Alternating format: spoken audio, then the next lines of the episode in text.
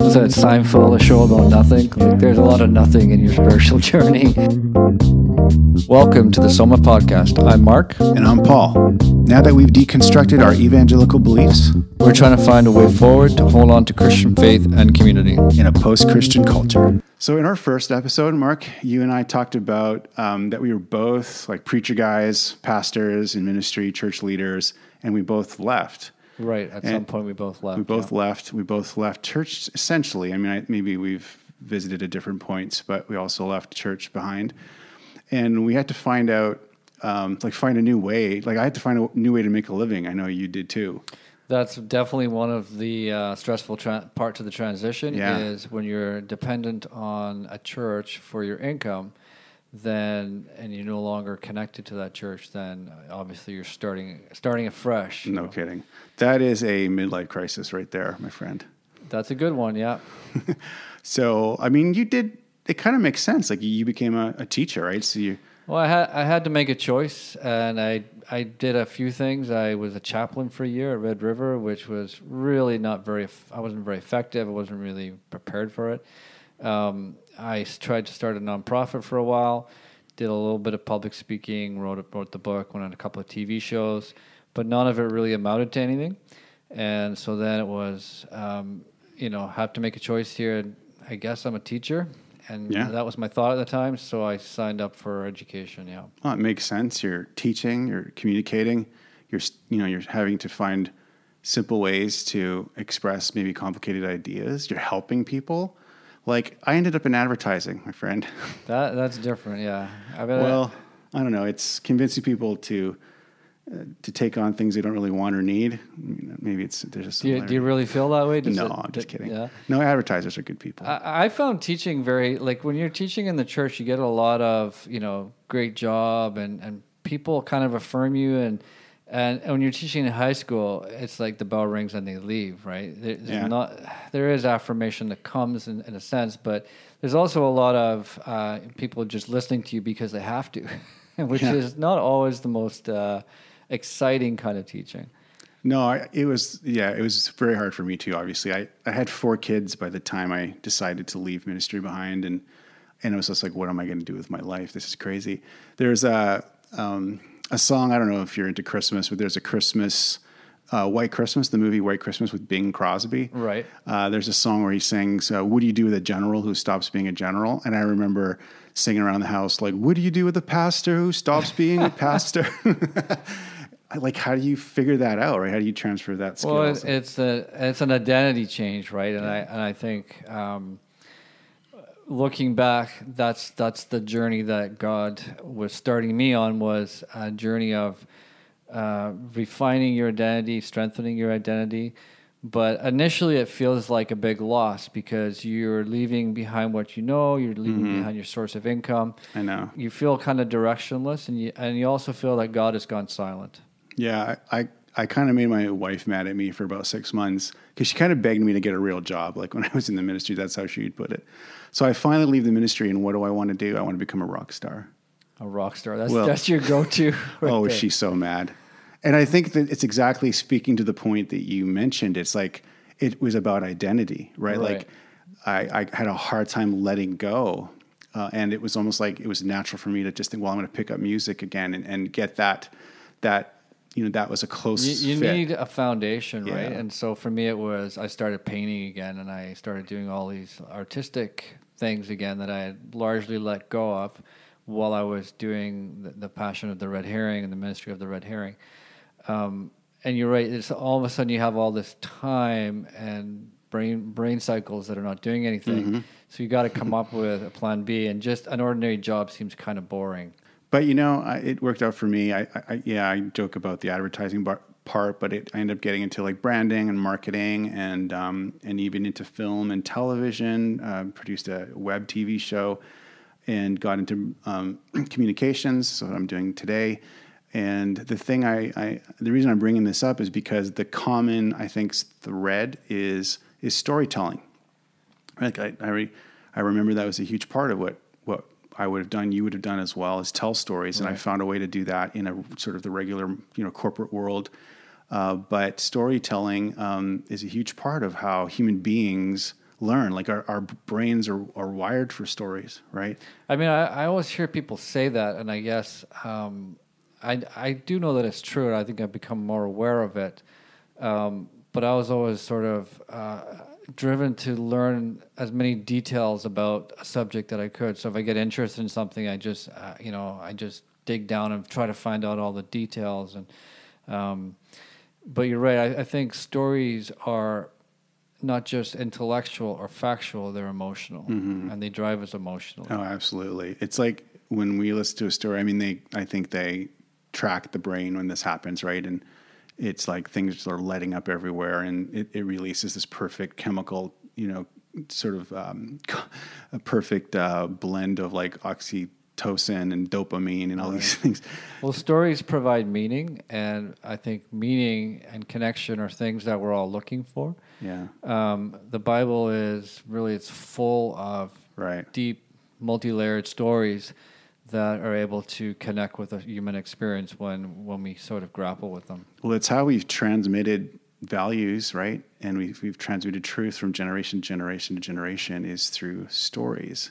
And you're right, they're, they're emotional. You remember them, You know, they stay with you, especially if you empathize with the main character, right? And you can see yourself in the story.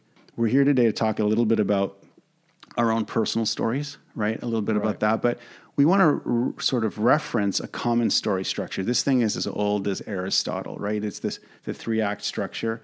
And um, we also have often talked about in our own group that we've talked about in the first episode, our Soma group. Um, we've done some studying about the hero j- her- hero's journey, right? Right, Which is which also a story structure. Yeah, Joseph Campbell, Right. uh, the writer, he kind of uh, popularized the idea of the hero's journey. That it's a hero with a thousand faces. Yeah. Um, it's found in many, many cultures and places, and it's that individual who's on a spiritual journey. Yeah, absolutely. And it simply it just comes to this sort of this basic three act structure.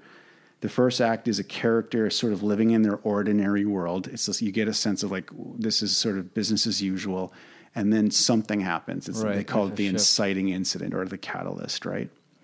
And that inciting incident is basically a call on the hero or the character to like leave their world behind and go out on a adventure to like basically seek out this thing that they need or this thing that they want. And often it's it's or sometimes it's not by choice. Their circumstances push them away from home. Yep. Uh, sometimes they are you know they don't realize the fundamental shift that's that's happening to them. Yeah. Um, and but it's it's it's the first turning point. For sure. And and when you when they take that turning point, it moves into the second act.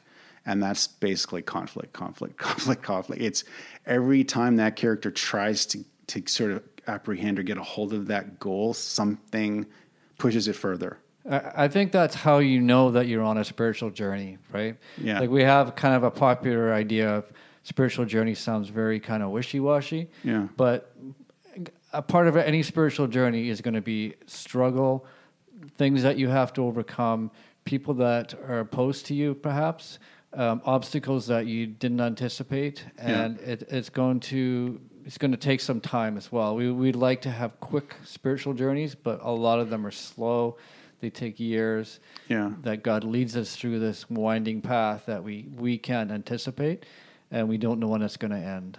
Yeah. So you, you, what you're saying is, is like basically these stories. They they are metaphors for life. So we, actually live these these hero journeys, and we can see this in our own lives. And and you're Right. saying there's a spiritual one that that is being offered to people.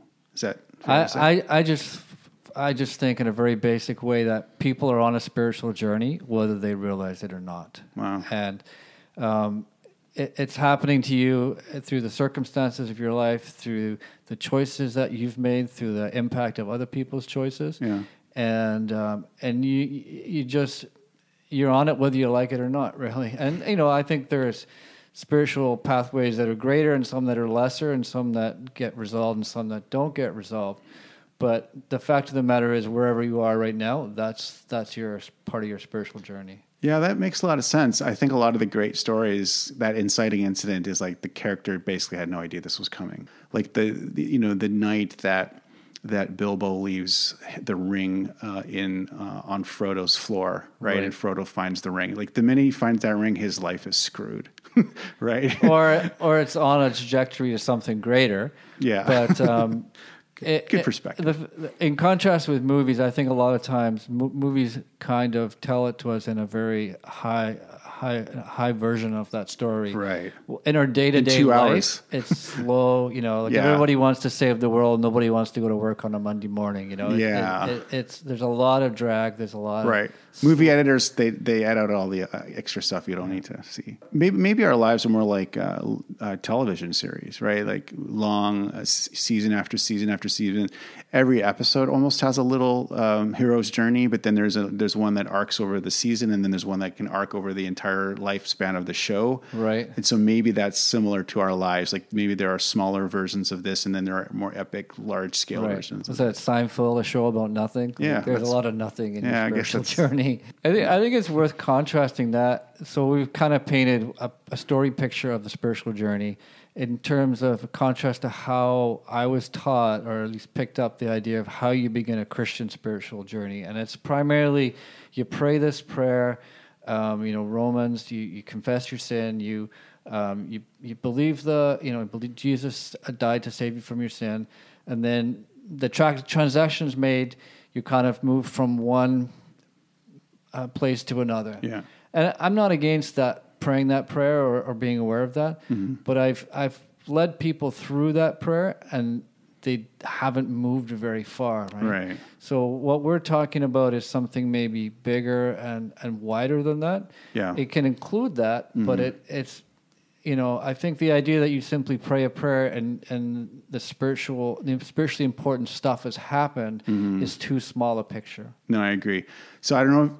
I don't think I told you I was going to ask you this, Mark, but I'm actually going to ask you about your inciting incident. Like at least one you can tell me about. Yeah, one of them, sure. But just before you do, um, just for, for the listeners, just to complete the story structure. So Act Two is is Act Two is most of the story. It's a long section of the story, and it's just it's conflict and it's rising all tensions. the problems. Yeah, and usually you meet along the way like your comrades who help you, and you and you meet a guide actually who mentors you.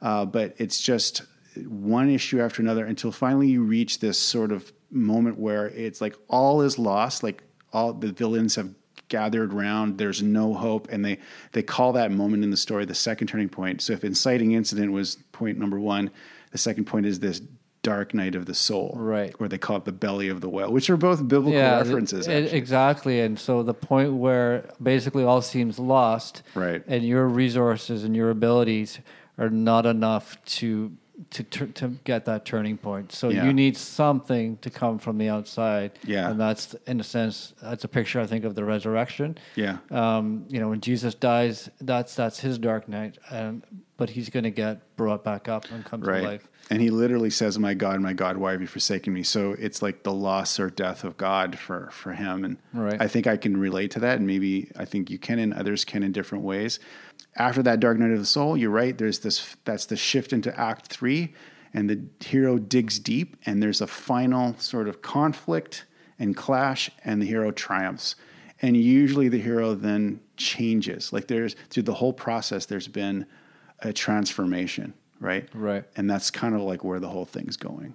So I guess to answer your question, I, I, would say uh, one of the biggest turning points in my life was meeting my wife um, at university, and um, I was on kind of a spiritual search up to that point through meditation, lucid dreaming, uh, lots of various occult uh, interests and reading and so forth. Um, and then when I met Alex. Um, we began a conversation about her faith, and she challenged me in some ways.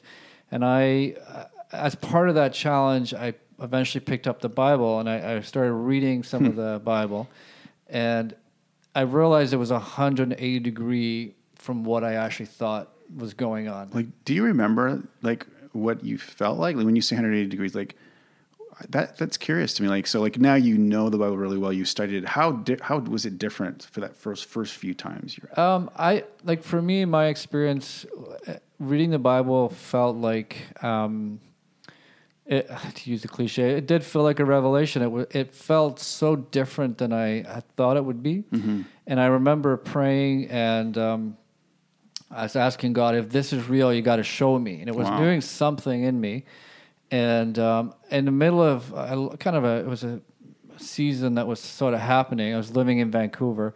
And I had a kind of vision, I'll call it a vision, in which I saw myself in a log cabin and I was kind of messing about with all this like technology stuff that was kind of not going anywhere. It was all melting in my hands, and I, then I, I had this realization um, that at the back of the log ca- cabin was Jesus, and I thought he might come and knock on the door, and I was worried about that. So I, I went outside, and when I went outside, I saw this sort of light in the sky, and I saw Alex was dressed in white on the sand dunes, and I heard a voice, and the voice said, history is divided up between two groups of people, and you need to decide which group you want to belong to. Wow. And and I, I, I immediately came out of it, and I it threw me for a loop because it felt so real, and I, I kind of not kind of I knew that God had spoken to me, Wow. and I knew enough to just pray and ask God for help, and and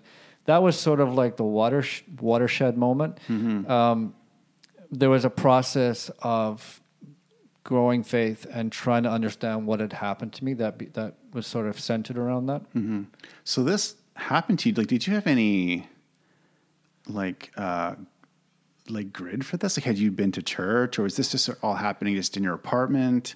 I mean, like I said, I I was always interested in spiritual things from a young age. I, you know, uh, 15 years old, and I was in my bedroom trying to meditate, and you know, I would practice lucid dreaming, which is where you realize you're dreaming. At fifteen, I was I was always interested. I, I started a ghost club when I was 12. You know, and just I just was interested in the supernatural and paranormal. So I had that that kind of a mindset. And I did go to church uh, occasionally as a kid. I was ba- I was infant baptized by my parents, but I had no knowledge of of scripture and no uh, other than a very general awareness, I guess.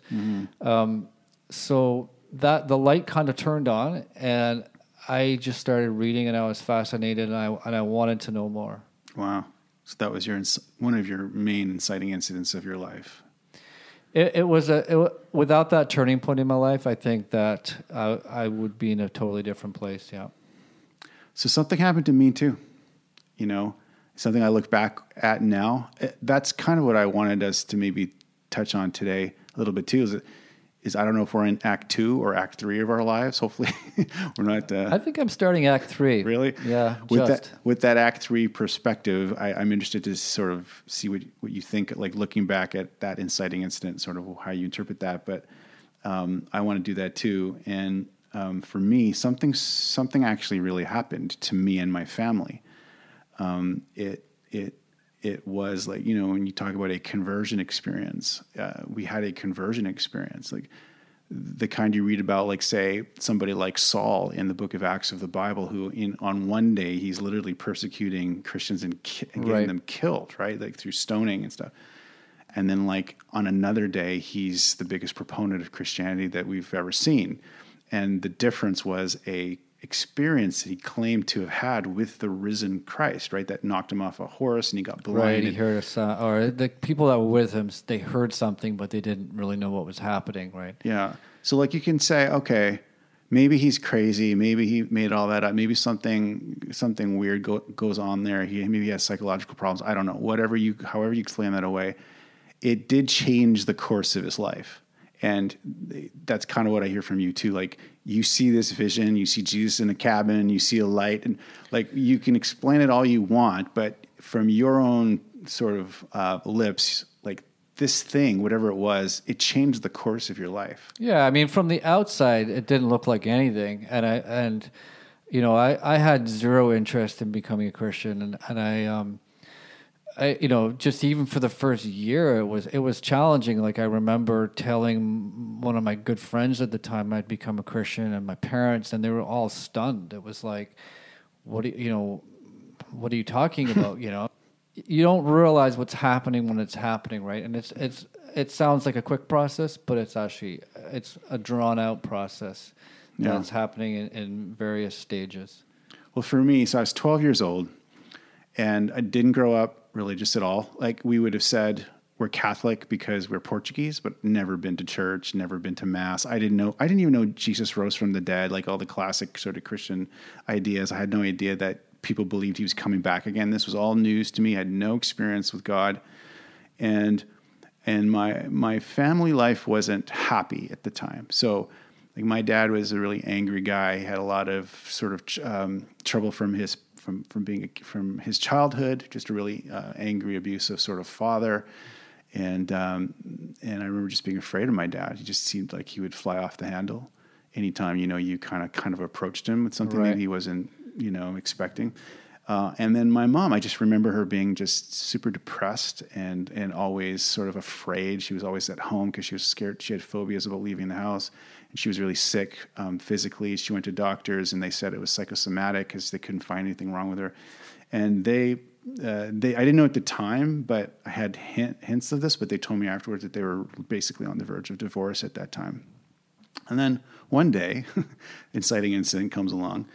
My uh, my mom is just flipping through the channels of the television set, and she catches like a TV evangelist, and this she she she just she, she starts to listen to this person, and she begins to like cry and like something begins to move her and she begins to like call out and pray to Jesus. We had never again been to church, um, and so this none of this happened in a church. This was this happened just in our house. I used to say like God came and made a house call, right? And the next thing you know, my mom is like leaving the house all the time because she's going to like prayer groups and Bible studies, and and she's like not sick, like she's waking up every morning fine so something something has changed. Something has changed in her, and my dad didn't like it. Uh, and I kind of watched him because I, you know, a 12 year old son, you're kind of watching your dad to be the example. And, and he's like, I, uh, your mom's going crazy. I'm going to have to talk to her. And so he talked to her and he actually put a, an ultimatum in front of her. And he said, it's either me or Jesus, but I'm not going to take you. You're a fanatic. I don't, you know, this is not what I want with our, our life. Our marriage is already on the rocks. And my mom, and he thought my mom would just cave because she would, you know, he would be used to putting sort of his foot down and she would do that. And she looked at him and she had this like strength and resolve he had never seen. And she said, I love you, but I love Jesus more. I will not abandon Jesus. So if you're going to leave, leave. And All he right. was like t- completely sh- shook and like to the core.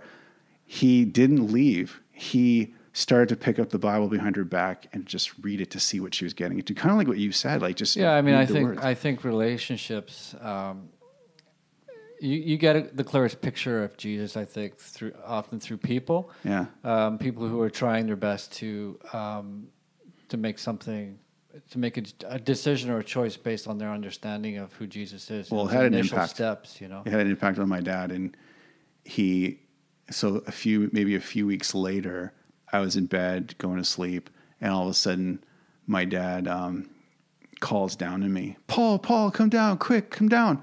And I run down the stairs, and I, I, I run into the, the living room, and he's sitting there with a Bible on his lap, and he's got tears just streaming down his face, and he's he's speaking in a language I've never heard before. and I'm like, Dad, it's a little odd. Like it doesn't sound like Portuguese. he says, he says, he says, son, I was just reading here about these people who are filled with the Holy Spirit and they started to speak in this language. And I just asked God, could I speak in this language? And, and this is what started to happen. And I'm like, holy mackerel, like, what is this? And then I found out that my dad had just recently had a nightmare and he woke up from the nightmare and he just turned to my mom and he woke her out of her sleep and he was just crying like a baby and just saying, I want your Jesus. I want what you have. And he, he gave his life to Jesus. So Mark, like all this was happening in our house never been to a church. I never heard of the sinner's prayer. I've never heard of a, a hymn, never sang a song, never heard a preacher. This happened over a period of a few months. Um, and when this when this happened to my parents, and I noticed my dad really changed, like he started right. to be really soft. He forgave his father. He was crying all the time. He bought this guitar um, and he learned two chords, A minor and E minor, and he would play that. We'd put the we'd put the dishes away after supper every night, and he'd just play those two chords, A minor, E minor, A minor, E minor. I even know those chords.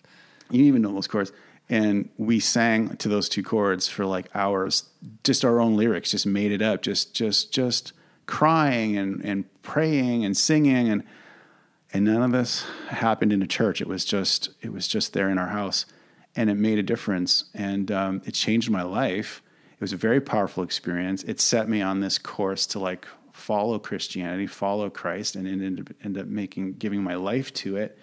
And um, when I look back at that, the seeds of it were really kind of, I think I, I think they've stayed with me. Like it was like very experiential. Right. It was very simple in the reading of like my dad's like, it says here that they did this. So I asked God to give it to me. Like it was sort of a simple reading of scripture and it was really home and family based and relationship based.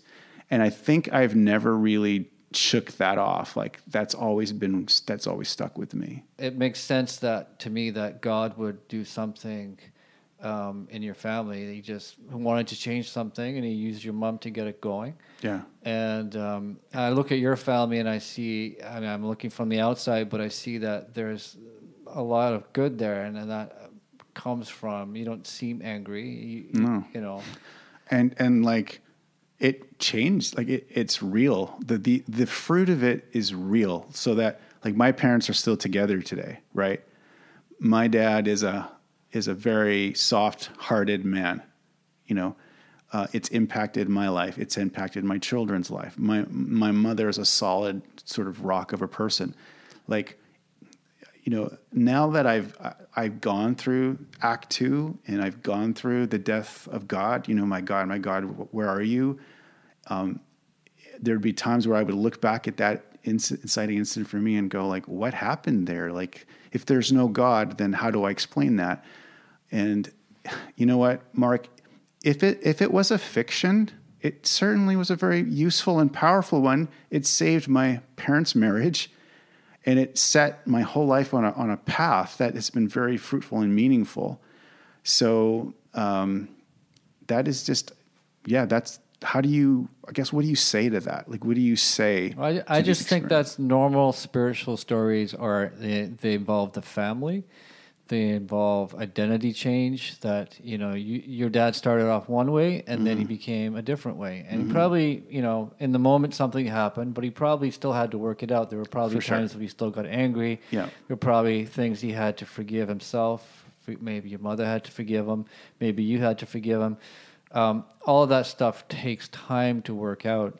Mm-hmm. I've spent um, a good portion of my life working out things that happened in my family. You know, my parents emigrated to Canada, which had a, was also a huge impacting uh, event on my life, mm-hmm. and devastated our family for, for in many ways.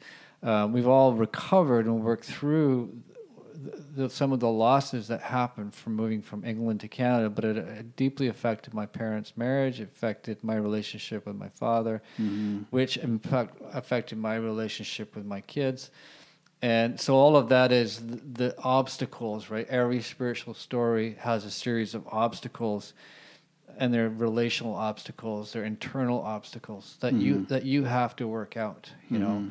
know. Um, and and and it's it's a journey where you're moving from one identity, the old you, to, mm-hmm. to who God I think is calling you to be, and that's in a sense that's a picture of leaving home as a metaphor. Mm-hmm. Uh, you're leaving one version of yourself, or maybe mm-hmm. who you could have been, and God's guiding you to uh, to the version that he wants you to be, that he's created mm-hmm. you to be. So all of those stories like Bilbo leaving home, you know, even the disciples, you know, Jesus says, uh, you know, come follow me, which implies a leaving, mm-hmm. you know, mm-hmm. leave, leave your old life, leave your old job as a fisherman, leave your old life as a, you know, a tax collector or whatever it is, mm-hmm. that the, the, the spiritual invitation is an invitation to leave some identity that you have had. So mm-hmm. it's not surprising to me looking back you know, we both um, have gone through a death process where we left our Christian identities behind, mm-hmm. and and even and that's even a God thing too, right? That's mm-hmm. surprising because we think, well, once you're a Christian, you've kind of got it. But I think that yeah. God intentionally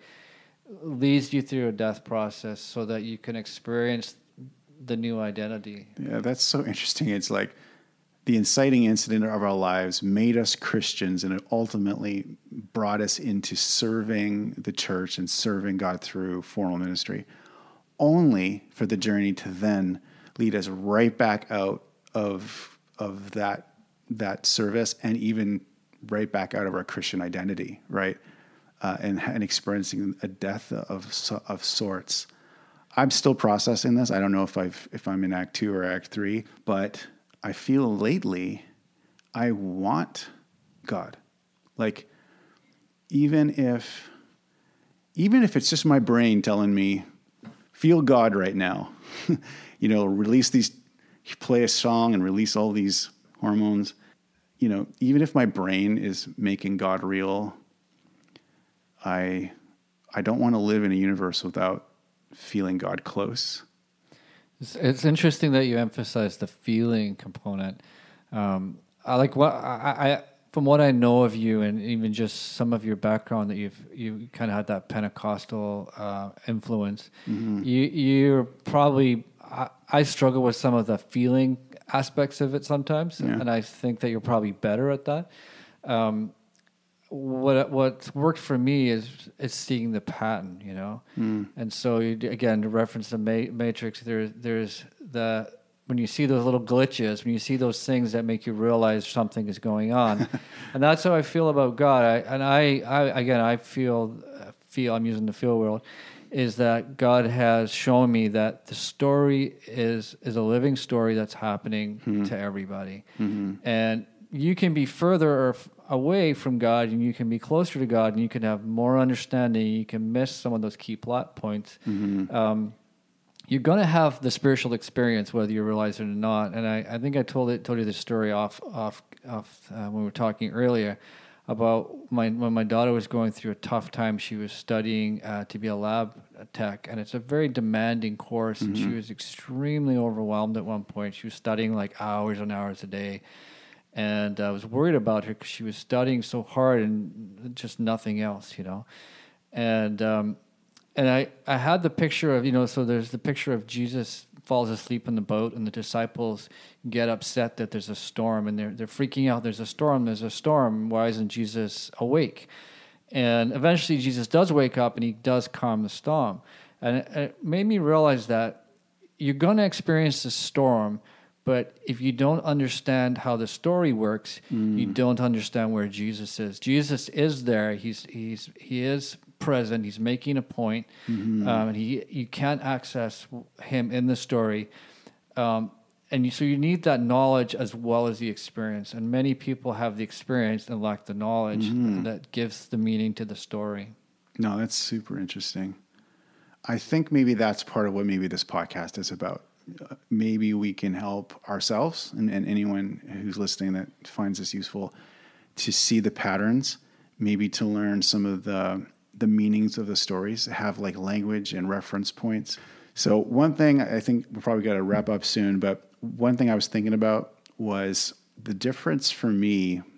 I think the times where I felt a connection with God and the times that I didn't was the times that I did was because I was actually just looking for it, right? Like, um, I think our brains are are have evolved in such a way where it, it literally has to decide what information is important, right? Like it's we're bombarded with probably 1000000s We're, we're overwhelmed. Points. We have yeah. so much information for yeah. sure, and I think our brains can only fi- you know focus on fifty to hundred things instead of the two million things that you know bombard us, and so we you know, you ever, you ever have that experience? I think you have because you, you, you're a car guy. I think so. You're, you're, when you look for a car and you're, you're looking at a specific make yeah, and model. you see it everywhere. Now all of a sudden that you're yeah. looking, paying attention, you see it everywhere, right? Absolutely. Uh, I think it's that way with God. Like I think when I went for those years, just quite happy to to be without. Like I lived a happy life without God, and I didn't see God very much, right?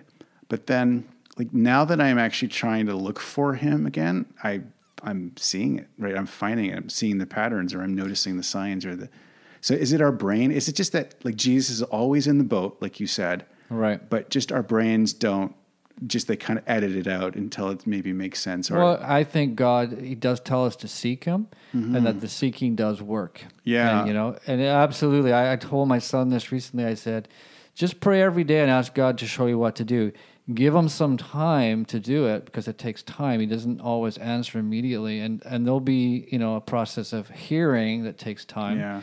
But I I honestly do believe, and that's the one practice I've never given up, even in when I felt like giving up my faith, is I'll still pray because it does work, Wow. you know.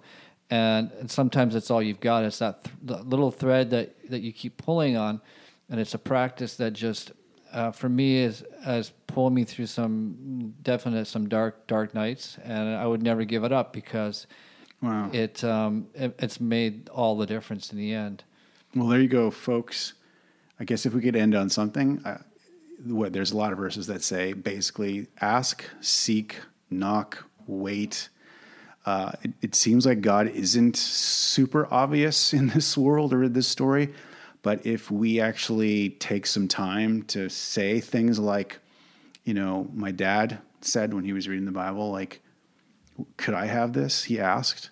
And when you read the Bible and that inciting incident for you, you were like, show me if, if this is true, if this is real. Right. You asked. Yeah, asking God questions is a great way to uh, to learn something. But Yeah. gi- give God time to answer. That's that's.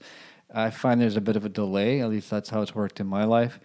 Um, but just be open to seeking and you know and recognize the circumstances. It's probably not a surprise that so many people go through a crisis in their life because it's often the crisis is part of the the the necessary uh, breakup of our old systems and ways of coping that that's needed to to take us somewhere new. And you know so there's all kinds of crises that come in our life.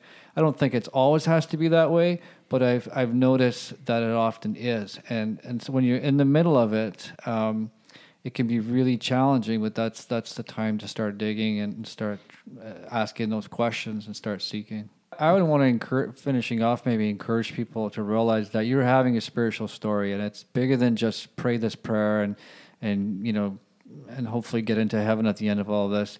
It's it's that that Jesus and is able to give resources and insight um, through the stories of Scripture, but also through through the way He speaks. And I think how how does God speak is probably a whole other episode as well, and we have, probably have different takes on it Yeah. um, and because to some degree it's individual, but um, if you are on a spiritual journey, it makes sense to get some help with where you're going. Yeah. So, you know what? Tell us about your inciting incident. We'd love to hear from you. Uh, we, we leave an, an email and, and other contact information in the show notes of the episode. Uh, and we'd love to hear about your inciting incident of, of your story. Okay. That's it for another episode.